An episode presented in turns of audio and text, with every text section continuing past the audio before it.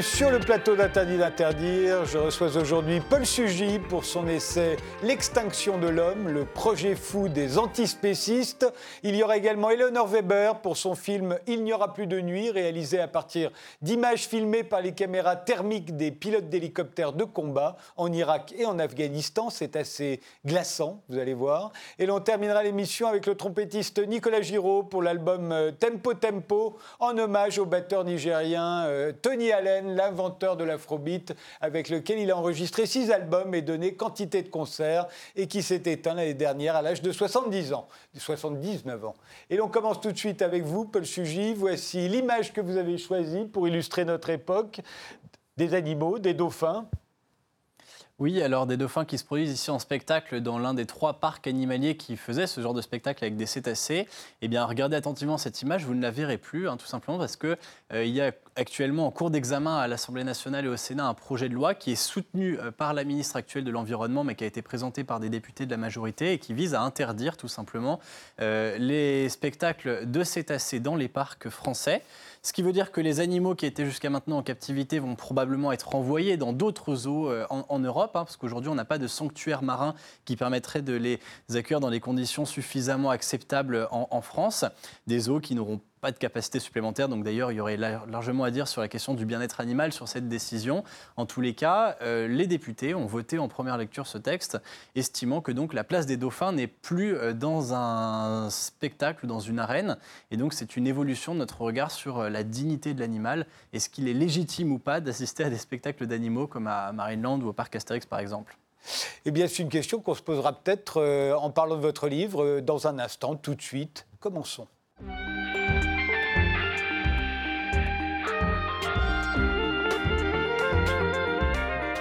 Paul Sujet, vous êtes journaliste au Figaro, vous publiez L'extinction de l'homme, le projet fou des antispécistes aux éditions Talendier. L'antispécisme, euh, ça n'est pas une lubie intellectuelle, hein, d'après vous, c'est une véritable révolution. Oui, en fait, je me suis beaucoup étonné quand je regardais les débats qui tournaient autour de la question animale. Donc, est-ce qu'on était pour l'antispécisme, contre, est-ce qu'on était vegan ou non En fait, beaucoup de gens, me semble-t-il, ne le prenaient pas au sérieux et disait ce sont des, euh, sont des allumés, euh, des gens qui veulent d'un coup interdire l'élevage et la chasse. Ça n'est pas sérieux. Souvent, on se moquait d'ailleurs d'eux, un peu gentiment. C'est ce qu'on continue de faire dans, un certain nombre de réunions de famille où maintenant il y a toujours euh, le beau-frère ou la nièce qui est végane et qui commence à faire la morale à tout le monde. Et souvent, ça suscite l'hilarité.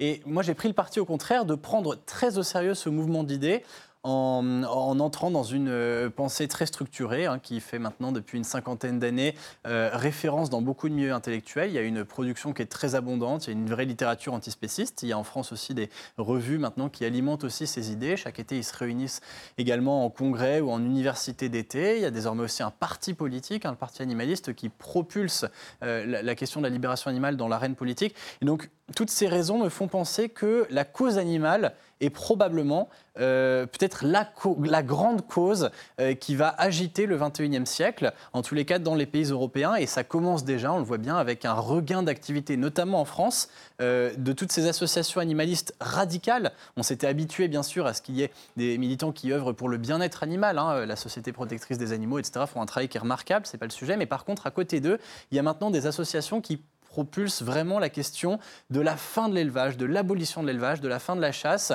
et qui en font un étendard politique. Et ça connaît en France un succès d'ailleurs assez tardif par rapport à des pays anglo-saxons. Euh, il a fallu peut-être 20 ou 30 ans pour que, par exemple, les grands euh, euh, best-sellers de la, littérature antispéciste soient traduits en français. Maintenant, c'est le cas. Je crois qu'il y a un engouement populaire pour cette question-là. On le voit aussi avec les, succès électoraux que rencontrent hein, les, partis animalistes qui diffusent ces idées dans la sphère politique. Et donc, tout me semble euh, indiquer pour penser que euh, nous allons de plus en plus nous poser la question de notre rapport aux animaux. Et, dans Est-ce que ça n'est pas logique, pardon de vous interrompre, est-ce que ça n'est pas logique à partir du moment où on a euh, aboli, du moins en théorie, toutes les frontières qui existaient entre les êtres humains, entre les blancs et les non-blancs, entre les chrétiens et les mécréants, entre les nobles et les roturiers, entre les hommes et les femmes, entre les hétérosexuels et les homosexuels. Aujourd'hui, avec la crise de l'environnement, il semble assez logique que ça s'étende à tout ce qui est vivant, au fond. Je, je crois que vous mettez vraiment le doigt sur quelque chose de très juste, c'est-à-dire qu'effectivement, l'antispécisme est l'un des nombreux avatars d'un mouvement d'idées plus large qui est celui de la pensée de la déconstruction. Déconstruire, c'est une idée qui naît dans les années 70 dans les universités françaises, ça se répand dans l'ensemble des universités européennes et même occidentales. L'idée que, au fond, le réel n'est qu'une projection de mes préjugés subconscients et que donc j'ai inventé le réel de façon artificielle et qu'il faut maintenant le déconstruire pour aller voir quels sont les mécanismes de domination qui se cachent dessous. Et donc c'est ce qui a conduit par exemple euh, une dimension peut-être extrémiste du mouvement féministe à dénoncer l'ensemble des interactions sociales comme étant reliées au patriarcat, cette espèce de main invisible de, l'homme au sens masculin qui régnerait sur l'ensemble du monde social et qui euh, imposerait une forme de domination cachée, eh bien de la même façon, on déconstruit une forme de domination cachée qui s'exprimerait à l'encontre de l'animal. Et donc les, antispécistes ont beau jeu effectivement de dire que dans un monde où l'on reconnaît que petit à petit les différences s'estompent et que l'on euh, que l'on renonce à penser en termes de nature et de données universelles, eh bien il est logique à ce moment-là de déconstruire notre propre rapport à, l'animal. Et effectivement, dans ces cas-là, on n'est pas au bout de nos peines puisque euh, force est de constater que euh, jusqu'à maintenant, dans les mentalités communes, on ne considère pas les animaux comme on considère ses semblables et ses voisins. Et donc, pour les antispécistes, il y a là une forme de discrimination injuste. Euh, au nom de quoi, disent-ils, euh, nous aurions une préférence pour l'intérêt de nos semblables, à, l'exception de tous les autres animaux non humains. et je crois vraiment que ce qui nous guette comme danger, c'est une immense confusion et notamment parce que la question du bien-être animal est nécessaire. C'est-à-dire qu'il y a beaucoup de choses qui sont contestables dans la façon dont on élève les animaux, même dans certaines pratiques de chasse ou d'abattage, par exemple, et que ce débat-là ne sera pas possible tant qu'il sera euh, réquisitionné par des militants qui, au fond, ne prônent pas l'amélioration du bien-être animal, mais l'indistinction entre les intérêts humains et les intérêts animaux. Mais euh, le fait d'ajouter des droits aux animaux, euh, aux animaux qu'on voit là en photo, on a pris des photos d'exploitation animale, hein, c'est comme ça qu'on que on peut les, les analyser. et ajouter des droits aux animaux ne suppose pas d'en noter aux hommes. Et eh ben, en fait, c'est exactement l'argument que j'essaye de démonter dans, mon livre. Hein. C'est-à-dire que je, ne prétends pas pouvoir démontrer euh, de manière rationnelle ou euh, évidente que la dignité de l'homme est supérieure à celle de l'animal. Quand on parle de dignité, on est dans l'ordre de la philosophie et pas de l'évidence mathématique. En revanche, là où il me semble qu'il y a une erreur rationnelle euh, que commettent les antispécistes, ou peut-être même une manipulation hypocrite, c'est de prétendre que les intérêts des animaux peuvent être augmentés sans qu'à un moment ou à un autre, cela ne rejaillisse sur ceux des humains. Ça pour plusieurs raisons. D'abord parce que très prosaïquement, si vous voulez prendre en compte davantage les intérêts des animaux, cest à dire que vous allez obstruer un certain nombre de libertés humaines. Par exemple, là, dans les débats qui nous concernent, je vous ai parlé à, l'instant de Marine Land.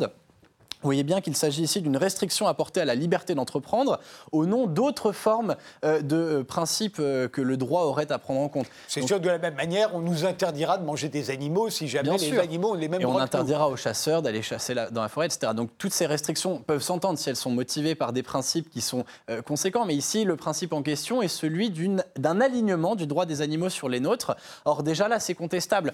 Ensuite de cela, quand on va commencer à s'interdire, par exemple, à réguler la population des animaux, Comprenez bien que, par exemple, la régulation du gibier que, euh, qu'opèrent les chasseurs euh, dans les campagnes françaises permet notamment de préserver les cultures qui sinon seraient piétinées s'il y avait une prolifération trop importante. De la même façon, les nuisibles. Euh, on commence à entendre, par exemple, à Strasbourg, des élus municipaux dire en conseil municipal nous ne pouvons pas continuer à éliminer les espèces nuisibles comme avant, c'est-à-dire de façon violente. Nous devons réfléchir à des méthodes alternatives. Alors, tantôt, on veut les déplacer, c'est-à-dire qu'il faudrait créer des logements sociaux pour les punaises de lit. Tantôt, on veut, par exemple, leur proposer des méthodes de contraception douce. Bon, dans tous les cas, cela veut dire qu'on se complique la tâche et qu'on se prépare à vivre davantage en compagnie d'animaux euh, qui menacent directement nos intérêts. Là, ou notre vous êtes sur le plan politique et effectivement, il y, a tout un, il y a toute une réflexion politique sur comment donner des droits aux animaux. On y reviendra. Mais au départ, c'est d'abord, c'est le, l'anticépéciste euh, veut élever l'animal jusqu'à l'homme. Euh, on, lui, on, lui répond, on lui répond, et vous lui répondez notamment, qu'en fait, il veut abaisser l'homme jusqu'à l'animal. Et pourquoi? Oui, c'est ce que je crains, mais vraiment pour la façon dont l'antispécisme construit son raisonnement, son raisonnement philosophique. En gros, l'antispécisme, si je schématise, c'est euh, quand Peter Singer, en 1975, écrit La libération animale, c'est de dire nous avons jusqu'à maintenant considéré que le critère de l'espèce est un critère moral pertinent, c'est-à-dire qu'on peut avoir un comportement différent à l'égard des cochons et des humains. Or, je considère que ce, critère est discriminant. Nous devrions, au contraire, nous devrions considérer plutôt le critère critère de la souffrance.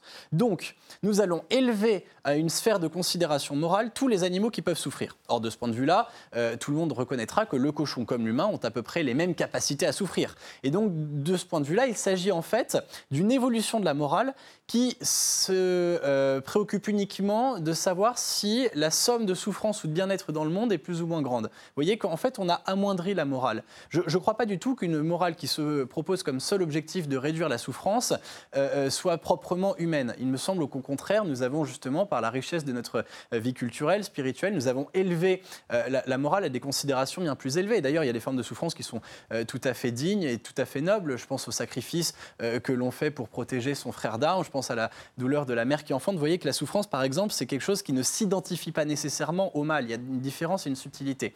Et donc, en fait, on a réduit l'acception que l'on a de l'humain et de l'animal à une dimension purement biologique c'est-à-dire l'évitement de la souffrance et la protection du bien-être, ce qui correspond à une vision très bestiale. Or, euh, la vie humaine n'est pas seulement une vie biologique. Évidemment que l'animal euh, humain euh, existe, c'est-à-dire que nous sommes des animaux, mais nous ne sommes pas seulement des animaux. Nous sommes des animaux, euh, alors les philosophes vous diront tantôt euh, sociables, tantôt politiques, tantôt spirituels, mais c'est-à-dire que nous avons une forme de vie qui ne correspond pas seulement à la vie de la matière. Et l'antispécisme, justement, réduit la morale à la dimension matérielle. Pour moi, c'est un nouveau matérialisme, c'est-à-dire une idéologie qui, finalement, ampute l'homme d'une part de, sa vie humaine. Pourquoi est-ce que ça provoquerait l'extinction de l'homme euh, Puisque c'est cela le titre. Euh, en quoi la, protection de l'enfance euh, entraîne-t-elle l'extinction des adultes?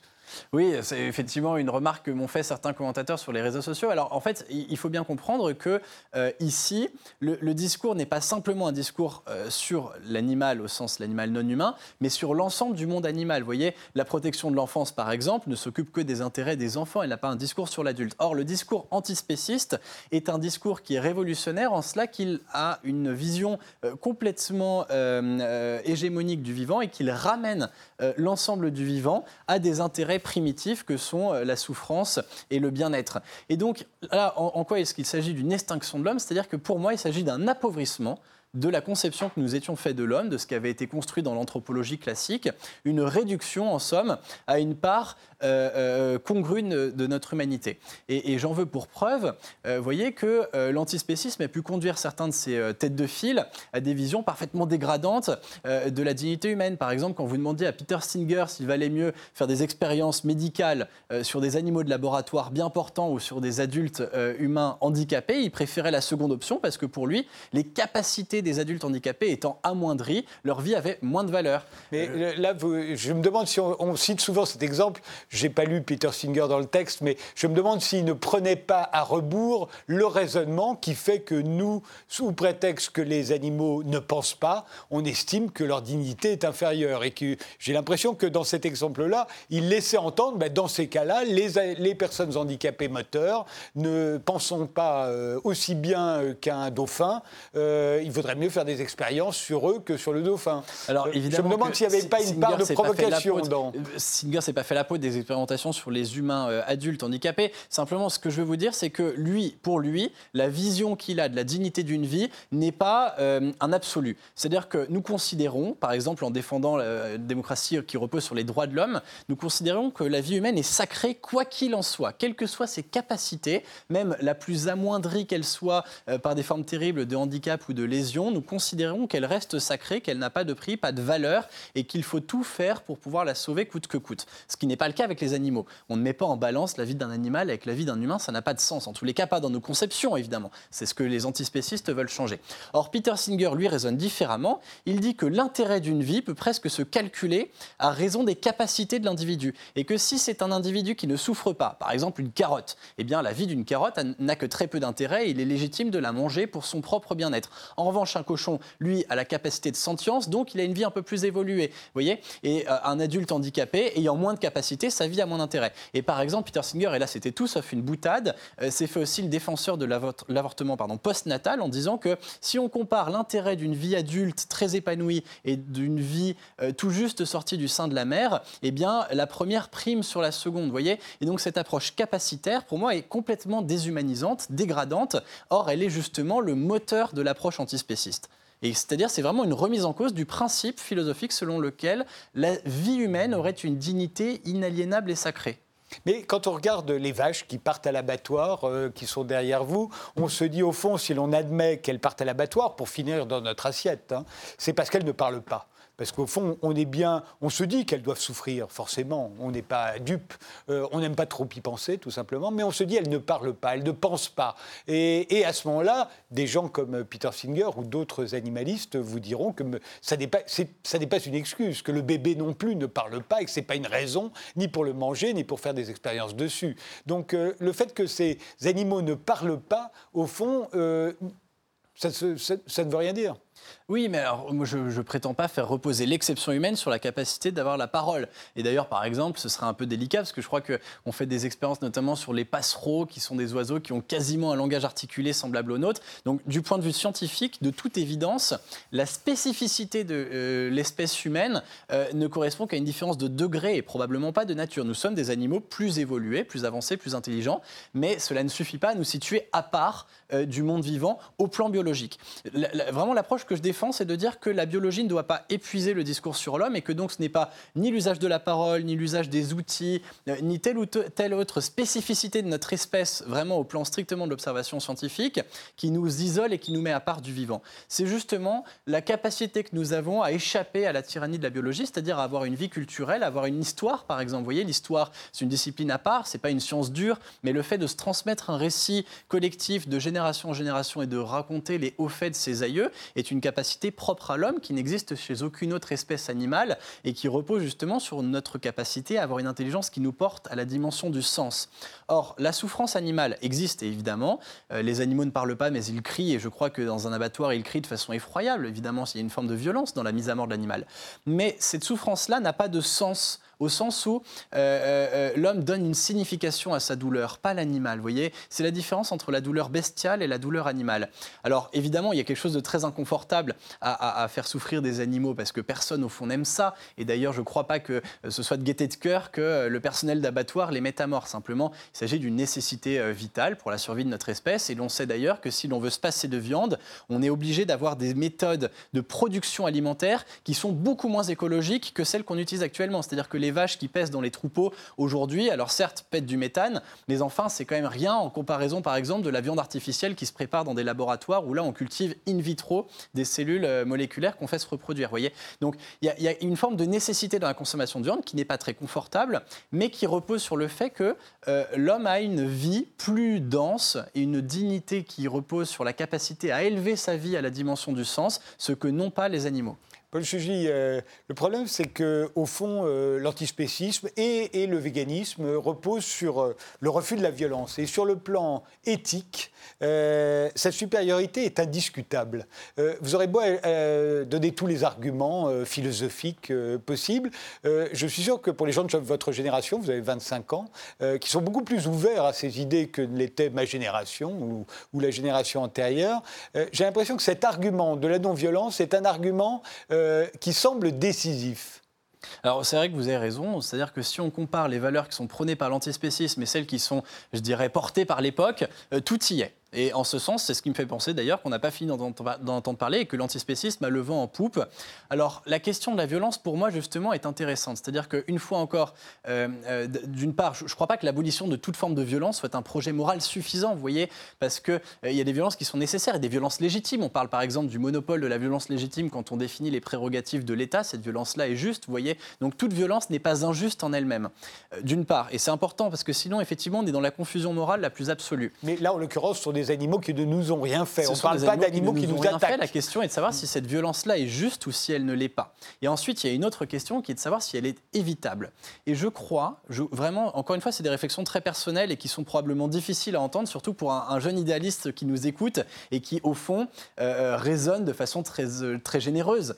Je, je crois que l'homme s'égare à mesure qu'il se construit des raisonnements moraux quasiment impossibles. Par impossible, j'entends démurgique, vous voyez, c'est-à-dire que parfois l'homme se ce rêve presque en nouveau rédempteur du vivant ou de l'univers. On a aboli Dieu depuis longtemps, cela fait bien deux siècles que plus personne nous presque n'y croit. Et c'est peut-être pour ça d'ailleurs qu'on veut élever les animaux. Peut-être. Euh, en tous les cas, c'est peut-être pour ça que l'on se prend pour lui et que l'on veut finalement être ceux qui vont être en mesure de euh, d'absoudre l'ensemble de l'univers, de toute la violence et de tout le mal qui y règne.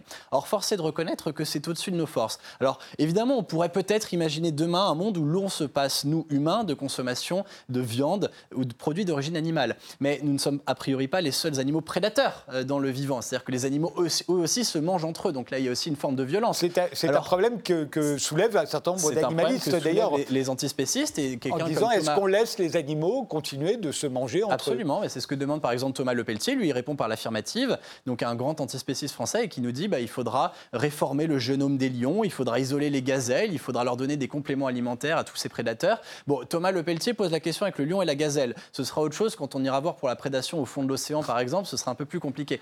Mais vous voyez qu'il y a quelque chose presque d'aberrant pour la raison. C'est-à-dire que de penser que l'homme parce que moralement, il en a l'aspiration, sera capable du jour au lendemain de mettre fin à toutes les formes de souffrance dans le vivant, c'est impossible. Mais de la même façon que je vous renvoie à une autre utopie contemporaine qui est celle du transhumanisme, l'homme au fond aimerait vivre éternellement, vivre en tous les cas dans son corps biologique. Mais là aussi, ça le dépasse et probablement d'ailleurs, en tous les cas j'espère, qu'il n'en aura jamais les moyens, ce serait effrayant. Mais voyez cette espèce de, euh, euh, de contournement des réalités biologiques où l'on voudrait élargir la sphère de son esprit à l'ensemble du vivant et se dire au fond, nous sommes capables d'être plus fort que les lois de l'univers. Eh bien, je crois que, euh, et je parle ici à tous les jeunes idéalistes qui nous regardent et qui aspirent généreusement à ce projet-là, je crois qu'il faut savoir raison garder et se dire que nous ne sommes pas à notre place en nous décrétant d'un instant à l'autre les arbitres de l'ensemble du bien et du mal dans l'univers et qu'il faut savoir peut-être trouver des causes un peu plus à notre mesure. Et par exemple, aujourd'hui, moi, je suis un peu euh, désarçonné quand je vois qu'on peut s'investir avec autant d'ardeur dans la cause animale alors qu'il reste encore, euh, par exemple, 10 millions de pauvres en France qui, aujourd'hui encore, sont dans une situation précaire, surtout au sortir de la crise Covid. Vous voyez, alors je ne nie pas que les intérêts des animaux soient importants, mais peut-être qu'il y a une question de priorité aussi. Et que lorsque l'on aura d'abord réglé les problèmes des humains, peut-être qu'il sera temps de s'occuper de ceux des animaux. Vous voyez? Mais euh, une autre question prosaïque se pose, peut-on libérer les animaux euh, Est-ce qu'on peut euh, sortir ces, ces, deux, euh, ces deux fauves de leur cage Est-ce qu'on peut retirer leur laisse à, nos chiens Est-ce que c'est possible Est-ce que c'est possible d'en faire des personnes avec des droits? Parce que c'est ça que, réclament les antispécistes. Alors on sait bien qu'on peut avoir des droits sans avoir toute sa raison. C'est le cas des, des, des, gens qui sont sous tutelle, c'est le cas des bébés. ils, ils, ne, ils ne savent pas qu'ils votent, mais quelqu'un vote pour eux d'une façon ou d'une autre et les défend. Euh, est-ce que c'est possible de les libérer? Est-ce que, c'est à ça qu'on, appelle quand on est Est-ce que c'est possible? Certainement. C'est-à-dire que sortir les lions des cages, vous voyez, ça se fait déjà de relâcher des espèces sauvages. Alors, on les met rarement tout de suite dans la nature, on les met dans des sanctuaires, parce qu'en fait, on se rend compte qu'ils sont inaptes à la vie sauvage. Et d'ailleurs, les quelques fois, on a essayé de relâcher notamment des orques. Euh, dans l'océan, ça s'est mal passé pour eux et ils ont euh, vécu très peu de temps ensuite. Mais rationnellement, ça paraît envisageable. Après, la question de la citoyenneté, c'est encore autre chose. C'est-à-dire qu'effectivement, vous citez une thèse qui est explicitée dans Zoopolis, qui est vraiment le grand manifeste enfin, zoopolitique euh, des droits des animaux, dans lequel les auteurs distinguent trois catégories les animaux sauvages qu'il faudrait laisser à part, donc dans des espèces de nations indépendantes qui seraient euh, défendues auprès de l'ONU, mais dans lesquelles l'homme n'aurait plus le droit de mettre les pieds, donc vraiment complètement à part. Vous auriez les animaux domestiques à, qui l'on accorderait justement donc cette citoyenneté, qu'il faudrait d'ailleurs éduquer, c'est-à-dire il faudrait leur incorporer euh, quelques-uns de nos principes ou des éléments centraux de notre mode de vie pour s'assurer que leur cohabitation euh, ne soit pas hostile. Donc ça veut dire, je ne sais pas, moi peut-être fonder une éducation nationale des chiens et des chats. En tous les cas, admettons que ça soit une des pistes que cela pourrait prendre. Et puis vous avez tous ces animaux liminaires que j'ai évoqués, les pigeons, les rats, les punaises de lit, donc tous ceux qui vivent au seuil de la vie euh, humaine, mais qui ne sont pas domestiqués par l'homme et qu'il faudrait représenter dans nos conseils politiques et nos assemblées pour être certain de prendre systématiquement la, la question qui se pose toujours euh, à la fin de tout ce raisonnement, c'est si on ne peut plus posséder ces chiens, euh, y en aura-t-il encore? Euh, Parce qu'à partir du moment où on ne peut plus exploiter l'animal, est-ce qu'on ne peut plus le posséder? Évidemment, on se demande si on lui laissera encore la possibilité de naître, tout simplement. Aujourd'hui, des millions d'animaux naissent uniquement pour être mangés. Absolument. Vous mettez le doigt alors sur quelque chose que l'antispécisme a pris très au sérieux, qui est effectivement le fait qu'un certain nombre d'espèces que nous connaissons aujourd'hui seraient probablement inaptes à une vie sauvage, libéré du joug humain, si j'ose dire. Pour les antispécistes, c'est pas un problème très grave, parce qu'il faut bien comprendre qu'ils ne sont pas écologistes, en tous les cas pas au sens où l'est euh, euh, la société de façon consensuelle, c'est-à-dire que pour eux, la biodiversité n'est pas du tout une préoccupation. Parce que la biodiversité, c'est la préoccupation des espèces. Or, eux ne s'intéressent pas aux espèces, ils sont antispécistes, ils s'intéressent aux individus. Et donc, s'il faut que euh, dans 100 ans, nous ayons perdu la moitié des espèces que nous connaissons parce qu'elles seraient tout simplement inaptes à une vie heureuse et agréable dans le monde sauvage, eh bien, tant pis. Au moins, euh, juste-il, les individus, eux, seront heureux. Tant pis si l'on y perd la moitié des espèces, vous voyez Et c'est ce qui fait la différence avec ma façon de voir les choses, qui est au contraire que nous gagnons à justement préserver cette richesse des espèces, quitte par exemple à ce que l'homme ait effectivement une relation de domination euh, euh, presque tyrannique sur le monde animal, mais parce qu'il est de notre ressort et peut-être même de notre responsabilité d'entretenir cela. Et à l'inverse, je crois que justement, c'est une approche presque écologique des choses de défendre encore et toujours euh, la domination humaine sur l'animal, parce que seul l'homme est capable d'ordonner le monde, c'est-à-dire d'avoir une vision architectonique du vivant et de mettre chaque animal à sa juste place, vous voyez. Alors non pas qu'il y réussisse toujours, bien sûr, on sait très bien qu'il peut parfois dégrader certains de ses équilibres, mais il est le seul à avoir une vision d'ensemble Or, l'animal seul, privé justement de l'intelligence humaine, n'en est pas capable. Donc je ne crois pas du tout qu'il y ait un scandale pour la raison et encore moins pour la morale à considérer que l'homme est au centre de l'univers. Simplement, euh, s'il est au centre, il a des droits, des prérogatives, mais il a aussi des devoirs et il faut qu'il soit à la hauteur de cette responsabilité. L'extinction de l'homme, le projet fou des antispécistes, c'est le titre de votre livre, Paul Sugy, qui vient de paraître aux éditions Talendier. Merci d'être venu dans cette émission. On se retrouve euh, dans un instant, juste après une pause, avec euh, la cinéaste Eleonore Weber.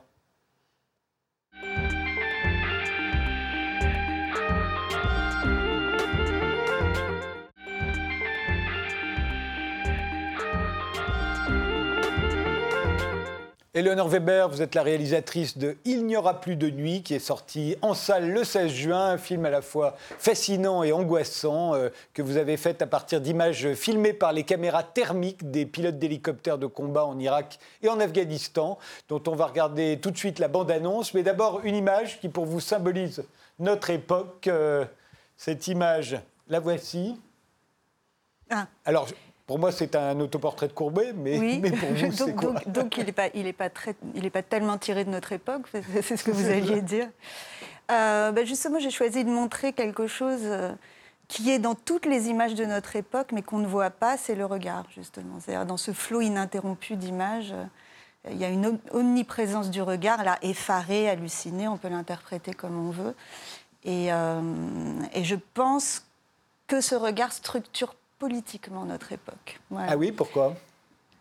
Il, il bon, de manière évidente, il la structure hein, dans la société de surveillance. Je passais, je prenais l'ascenseur là pour venir vous voir et je vois que Huawei a, les bureaux en face euh, des vôtres et bon, c'est enfin, c'est la société qui, qui, finance toutes nos caméras de surveillance. Euh, ça, c'est de la manière la plus évidente, mais aussi parce que se faire voir, comme là, être vu, euh, m'apparaît comme un des déterminants essentiels de notre vie euh, en société. D'autant plus intéressant que dans votre film, euh, on va en voir tout de suite la bande-annonce, en fait, ces images filmées par les, les, pilotes d'hélicoptères de combat en Irak ou en Afghanistan, c'est avec le regard que l'on filme et que l'on tire. Ah oui, c'est avec le regard qu'on vise qu'on filme et qu'on tire. Il y a un couplage absolu entre la caméra, euh, le canon et, euh, euh, et, le viseur, quoi, en gros. On regarde tout de suite la bande-annonce d'Il n'y aura plus de nuit.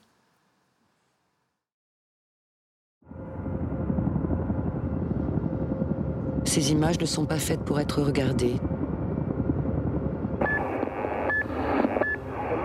Les hélicoptères sont à des kilomètres de leur cible. Tout ce que les pilotes regardent est filmé. Le chef de bord porte un casque dirigeant la caméra de l'hélicoptère.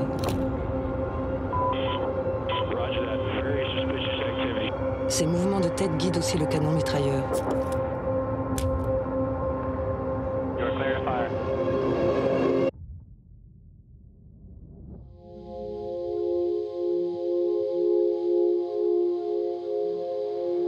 On est en pleine nuit. Tout ce qui produit de la chaleur brille.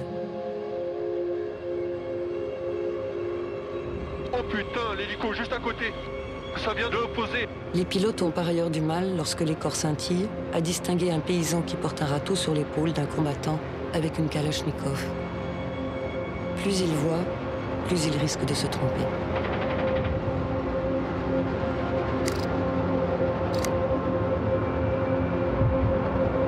Voir si possible encore plus loin, jusqu'à ce qu'il n'y ait plus aucune contrainte. Rien qui permette de juger ses propres actes.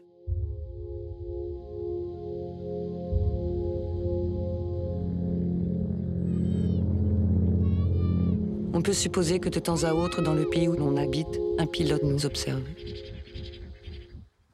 Vous avez choisi euh, la voix euh, envoûtante et en même temps assez marguerite duracienne de Nathalie Richard euh, pour faire la voix off. Il y avait une allusion à Marguerite Duras dans votre esprit?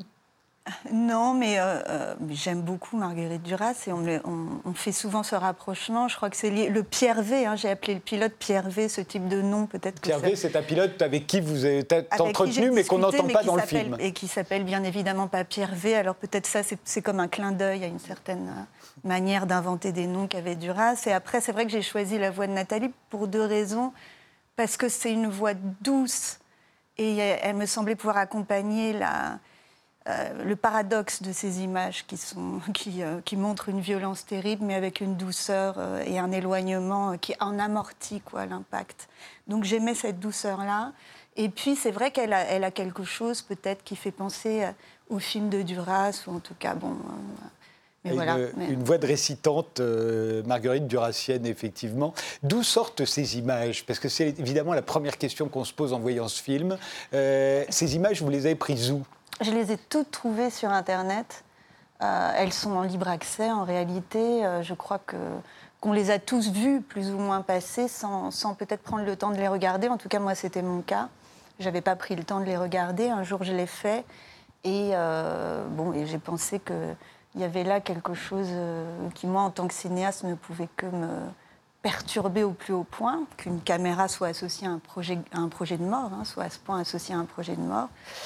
Et donc, alors c'est des sites, euh, c'est YouTube, Dailymotion, des sites commerciaux, mais il y a aussi des sites de vétérans de l'armée américaine. Ce sont donc les pilotes eux-mêmes qui les ont mis, puisque les pilotes sont tenus d'enregistrer, de mm. filmer. Mm. Euh, ils doivent remettre les films ensuite à leur euh, hiérarchie, et, et, ils le font sur une clé USB, donc on peut parfaitement imaginer qu'ils ont mis eux-mêmes les ah, images sur Internet. Non seulement on peut l'imaginer, mais c'est vraisemblablement le cas ils le mettent euh, directement, en effet, de, leur clé USB aux sites sur lesquels ils les publient. Et les raisons, moi, je n'ai pas interrogé hein, ces pilotes-là, mais ça semblait, ils semblent être assez fiers de la mission qu'ils ont accomplie. Peut-être que ça sert une forme de, propagande indirecte et que c'est aussi une des raisons pour lesquelles les états-majors ne suppriment pas ces vidéos. Ce serait facile de le faire. Euh, ils les laissent circuler au fond. Que ce soit la France ou les États-Unis, euh, ces deux pays sont fiers de ces missions puisque on n'en a jamais rougi. Non, mais c'est fier d'avoir été en Irak et en Afghanistan. Mais après, ce sont des images, en principe, qui ne sont pas faites pour être regardées, qui sont, qui sont classées secret défense. C'est pas, c'est moi, euh, comme cinéaste, j'en ai fait des images que l'on regarde comme on regarderait des images de cinéma. Mais pour le pilote avec qui je discutais, il comprenait pas cette position. Il disait c'est des images euh, strictement opérationnelles qui servent à viser, à tuer. Ce sont, des images pendant, sur lesquelles on suit euh, des cibles des mm. cibles potentielles. Mm. On ne sait pas si ça va être une cible ou pas. Mm. Euh, le pilote souvent se pose la question d'ailleurs. Euh, on va voir tout de suite un extrait où il se pose la question. Euh, mais on les suit à des centaines de mètres, voire à des kilomètres. et on n'entend pas hein, ce que disent les gens, mais on les voit tellement bien, c'est incroyable. les gens, vous voulez dire les, les cibles Les cibles. On les, on les voit et on ne les voit pas. C'est quand même des caméras qui euh, devraient élucider absolument le, réel et leur sophistication devrait permettre de tout voir, mais on se rend bien compte avec ces images qu'au fond, l'effet de brillance des caméras thermiques voile un peu là. On ne voit jamais leur visage, par exemple. Donc on les voit, mais on ne les voit pas. Ce sont des, fantômes luminescents. Et surtout, en effet, on ne les entend pas. Ça, je pense que le fait que ce soit des images muettes est ce qui les rend les plus violente. Quoi. Enfin, c'est ça la violence de ces images, c'est qu'on n'a pas accès au son de l'autre, donc on, a, on est totalement coupé de son altérité au fond. Et on, doit analyser ce qu'on voit pour euh, décréter si cette personne euh, que l'on filme la nuit, hein, bien mm. entendu, est hostile ou pas. Et on va voir par exemple un extrait de votre film où justement la question se pose, comme pratiquement à chaque fois. On est en pleine nuit. Pierre V dit qu'ils n'ont rien à faire dans ce champ. Et puis ils n'ont pas l'air si tranquilles.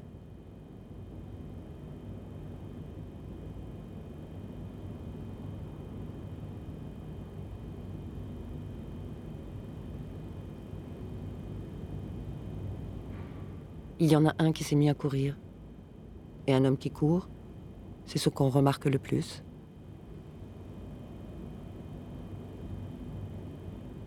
Lorsque je demande s'ils entendent l'hélicoptère, Pierre V répond que oui, très certainement. Lorsque je demande pourquoi ils ne fuient pas, puisqu'ils entendent l'hélicoptère, Pierre V dit que ça les rendrait encore plus suspects. Selon lui, ils font semblant d'être calmes. Alors ces hommes, on va les voir mourir dans un instant dans, dans le film. Euh, euh, qui décide? Si on tire ou pas Est-ce que c'est le pilote ou est-ce que... Parce qu'on entend aussi des ordres hein, dans, le, La- dans, le- la, dans la carlingue de Le commandant, l'hélicoptère. ils sont deux hein, dans l'hélicoptère. Le commandant de bord a la responsabilité pénale de tirer, mais c'est pas lui qui donne l'autorisation de tirer. Il y a toute une équipe, bien évidemment. Donc il, il a l'autorisation de tirer. Ça, c'est parce qu'ils ont analysé des tas de choses. Il y a plusieurs hélicoptères, il y a souvent une base. Et quand il a l'autorisation de tirer, il, il- il dit quand même engage. Enfin, c'est lui qui, euh, enfin, cette responsabilité pénale, elle est très symbolique parce que il y a, je ne crois pas qu'il y ait eu beaucoup de procès. hein. Mais en tout cas, c'est lui qui le décide. C'est le commandant de bord de tirer. Or, il, euh, aussi bien Pierre V que vous avez euh, interrogé et euh, euh, vous dit qu'il est très très difficile de distinguer un combattant d'un civil, voire même une Kalachnikov d'un râteau. Il est très. Plus, plus ils voient, ces pilotes-là, plus ils doutent et moins ils sont sûrs de ce qu'ils voient. Ça, c'est une chose que m'a confirmé euh, le, le- le type avec qui j'ai discuté et c'est une chose que moi, j'ana- j'analyse en regardant ces images. Et la meilleure preuve, c'est euh, quand même cette scène. euh, cette scène que Wikileaks a révélée, où, où ils interprètent des tas de formes. Pourtant, ils voient très bien, ils sont assez proches. euh, Celle dans comme laquelle étant- était mort un journaliste. hein. oui, bah, c'était un pied de caméra et puis ils, en- ils y ont vu. Donc en effet, on se, on se trompe très souvent.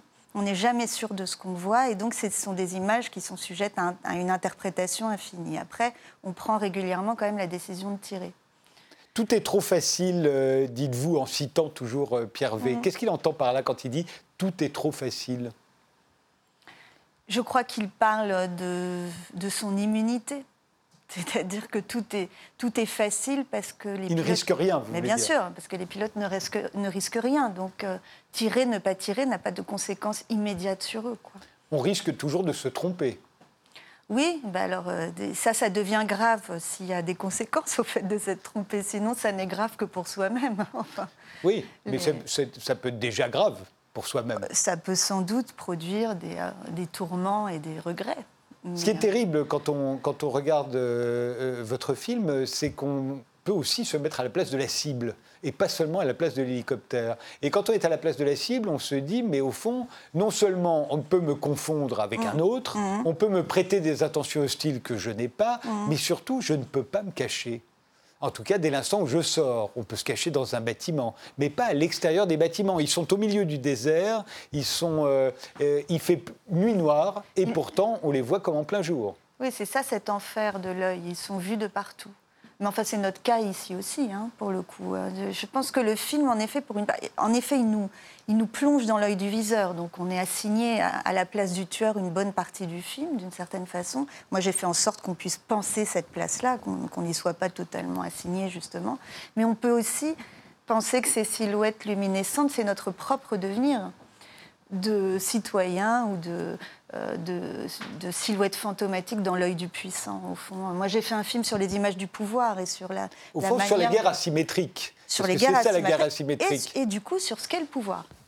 C'est-à-dire que les pilotes La verticalité du pouvoir, et, le- et- et ça, c'est euh, euh, dans- euh, sur euh, le, le théâtre des opérations, c'est évidemment le cas, mais euh, le théâtre des opérations, c'est souvent le laboratoire de ce qui va se, de, de l'exercice du pouvoir tout court et de la manière dont on va, euh, dont on va euh, le mettre en œuvre dans nos pays. Donc moi, je pense qu'il y a quelque chose qui...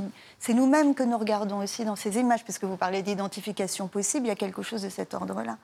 Les, les pilotes d'hé- d'hélicoptères qui sont là n'ont jamais eu eux-mêmes de pilotes d'hélicoptères au-dessus d'eux. Ce sont des guerres asymétriques. Si, si, il y, a quelques, il y a quelques images où on voit que les, les- il se de toute façon, tout est filmé. Qu'est-ce que je vous dise? Il y a pas, On n'échappe pas au fait d'être vu, d'être regardé, d'être filmé. Et parfois, il y a deux, trois plans dans le film où un hélicoptère filme un autre hélicoptère. Oui, mais je veux dire par là que ces pilotes euh, n'ont jamais eu d'adversaires qui avaient la même technologie qu'eux. Ils ne se sont jamais battus contre une armée qui avait les moyens de les Non. battre. Et d'ailleurs, vous remarquerez que ça fait des décennies qu'il n'y a plus de guerre euh, ou de- avec une armée euh, qui a les mêmes moyens face à une autre.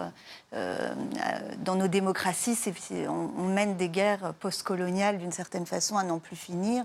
Et les insurgés que l'on combat sont très peu armés par rapport à nous. Ça, c'est la réalité depuis des Bah, décennies. À tel point qu'on peut même se demander si face à une armée qui Ouais. aurait les mêmes, la même technologie que nous, on ne saurait encore se battre. Non, mais d'ailleurs, vous avez remarqué, avec les bombes atomiques, on ne se bat pas. Oui, là, c'est Mais il n'y a, a plus de combats de ce type-là. Et après, ce que vous soulignez, en effet, ces pilotes-là, aucun, ne rega- aucun regard ne se porte jamais sur eux. C'est ça aussi qui, qui, euh, qui fait que leur puissance est sans limite et, et- et confine presque à l'impuissance. C'est-à-dire, il y a ce fantasme de tout voir qui est celui de notre monde, encore une fois, mais on voit bien dans le film qu'il est, est voué à l'échec, en fait, que euh, toujours quelque chose se dérobe à la vue, euh, que on veut recréer un, un- jour faux, par exemple, euh, donc supprimer euh, cette dimension anthropologique de l'existence qu'est la nuit, mais dans ce jour faux, tout en couleur comme ça, les étoiles brillent encore et donc résistent à cette euh, nuit américaine à l'envers. Donc il y, y a une ambition folle de ces caméras qui se mesure à la puissance divine, on ne peut pas ne pas y penser. Et puis, il y a l'impuissance, finalement. Euh, ça, mène à une forme d'impuissance. On se trompe, on perd les guerres, parce qu'aucune de ces guerres-là ne se gagne. Et puis, euh, elles continuent tout le temps, les gens sont surarmés. Enfin, c'est quand même un, chaos et un drame absolu. Donc, non seulement, du point de vue de la guerre, on la perd, et du point de vue de la puissance, on est dans un délire. euh, elles délirent, hein, elles délirent le réel, ces caméras aussi. Euh, elles sont tellement puissantes qu'elles le délirent. On n'a on a que des aberrations visuelles, en gros. On a, on a, on n'est plus dans le réel, d'une certaine façon. C'est un film de science-fiction, quoi, dans ce sens-là. Il n'y aura plus de nuit. euh, c'est votre premier long métrage. hein, euh, Ouais, qui sort. euh, ouais. Weber. euh, Il est sorti le 16 juin et c'est probablement l'un des films les plus étonnants à voir aujourd'hui. Merci d'être venu. Merci à vous. Merci.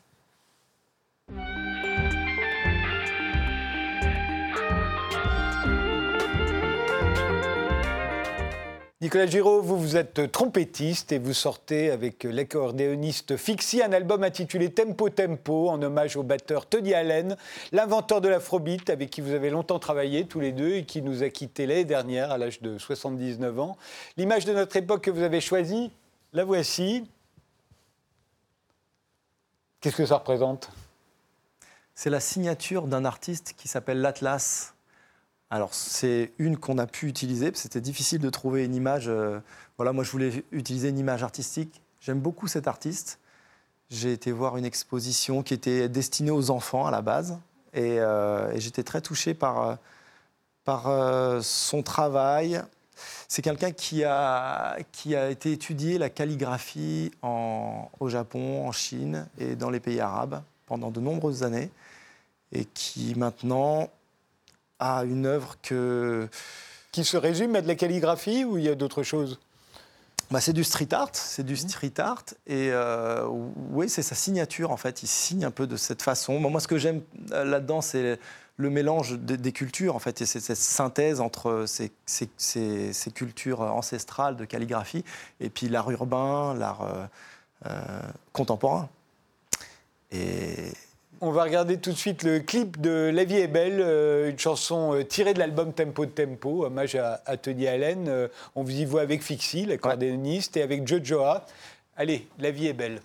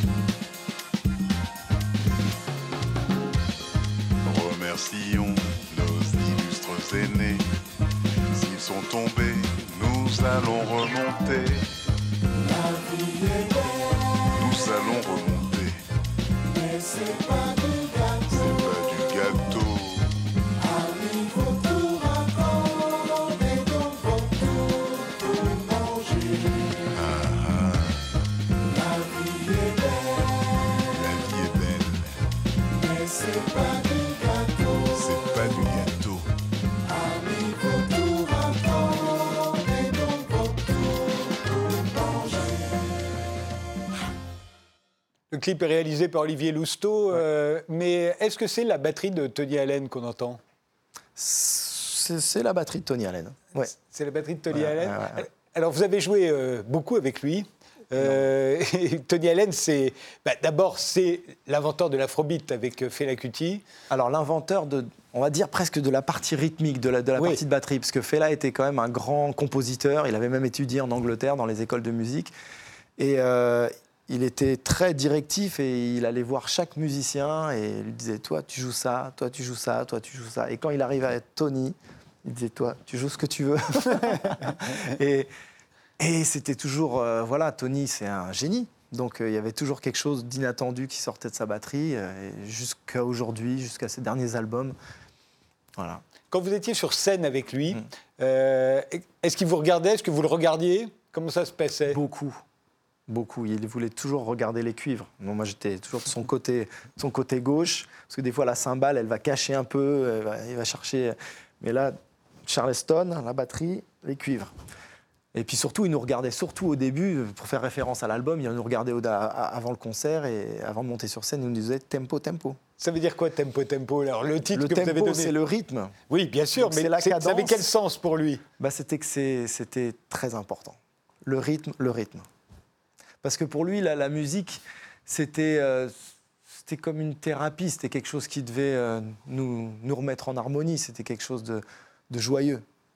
Alors il y avait des messages, des fois il y avait des messages, il parlait de, du, du mal logement, de, de, de la pas de la discrimination, oui il en a parlé, mais euh, des, luttes sociales. Mais bon, c'était toujours fait quand même pour, pour danser et pour célébrer. On va regarder tout de suite un extrait de, du clip euh, Secret Agent, euh, morceau de, de Tony Allen. Euh, ben, on va le voir dans ce clip, Ouais. et puis surtout on va l'entendre, et on va entendre cette, ce rythme très particulier, Très qui était le sien. Ouais.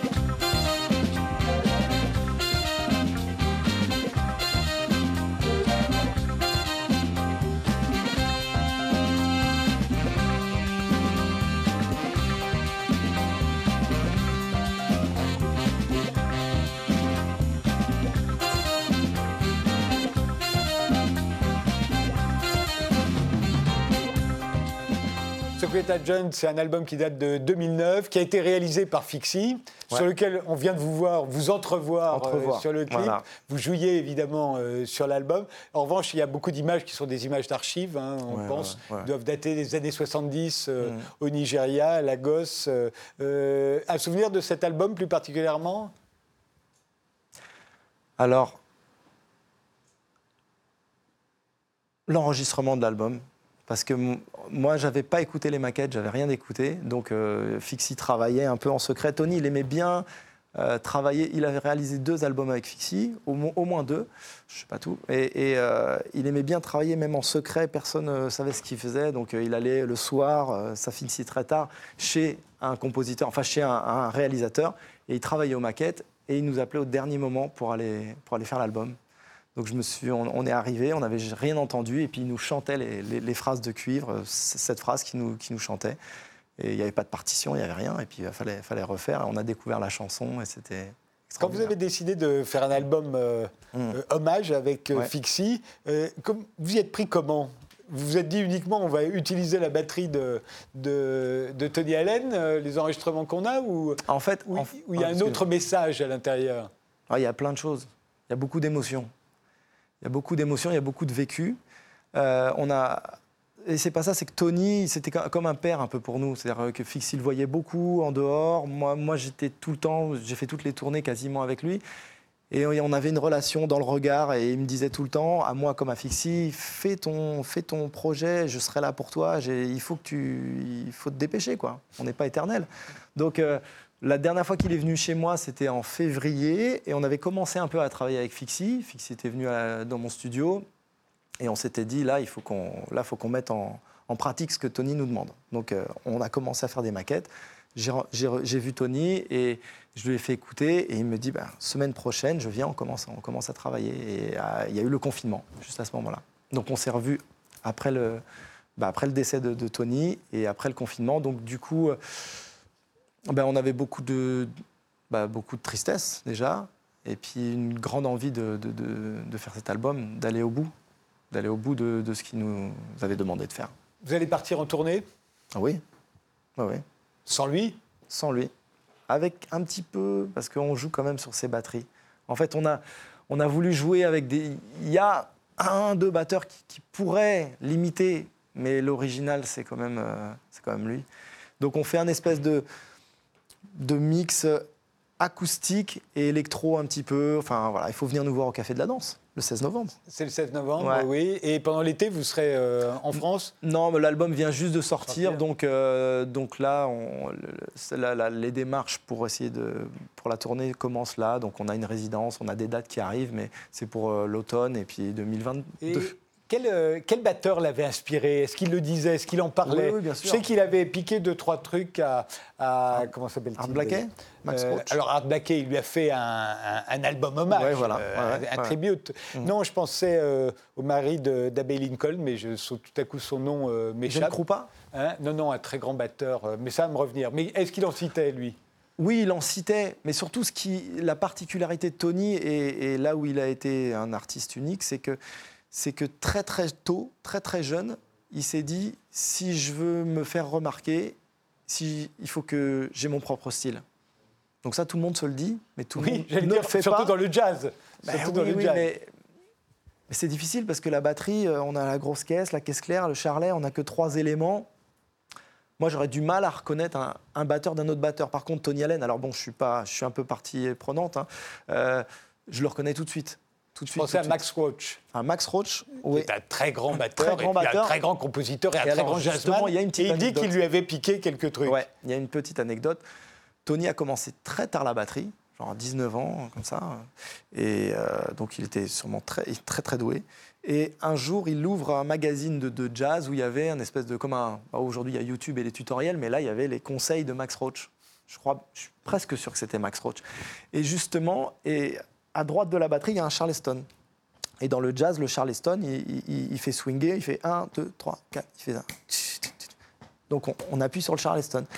Et donc lui, il a travaillé pour adapter les rythmes de high life et puis son, ses, ses patterns à lui en rajoutant ce côté swing qui est très très subtil. Alors c'est pas aussi prononcé que dans le jazz où on l'entend vraiment le swing 2 et 4, ce qu'on appelle dans le jargon de musicien, mais il a ajouté ça et c'était vraiment une anecdote qu'il racontait euh, souvent.